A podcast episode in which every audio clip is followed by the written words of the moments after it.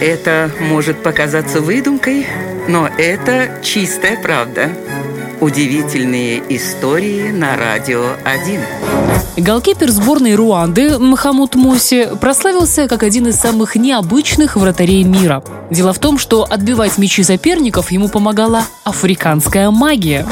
Долгое время Моси скрывал, что помимо футбола он также увлекается шаманизмом. И только в 2003 году во время важного поединка с соперником из Уганды он продемонстрировал все свои умения. Прямо во время матча голкипер разжег в своих воротах костер, чтобы прогнать нечистую силу и призвать себе на помощь добрых духов. Как ему удалось пронести на поле воспламеняющиеся смеси, до сих пор остается загадкой. Из-за пожара, едва не перекинувшегося на трибуны, матч остановили на полчаса, вратарю сделали выговор, но вот что самое любопытное, когда игра продолжилась, Мосси не пропустил ни одного мяча, и его команда победила. Соперники пытались обжаловать результаты матча, но у них ничего не вышло. Ведь в футбольных правилах нет ни одного слова о колдовстве. Вот такая вот удивительная история.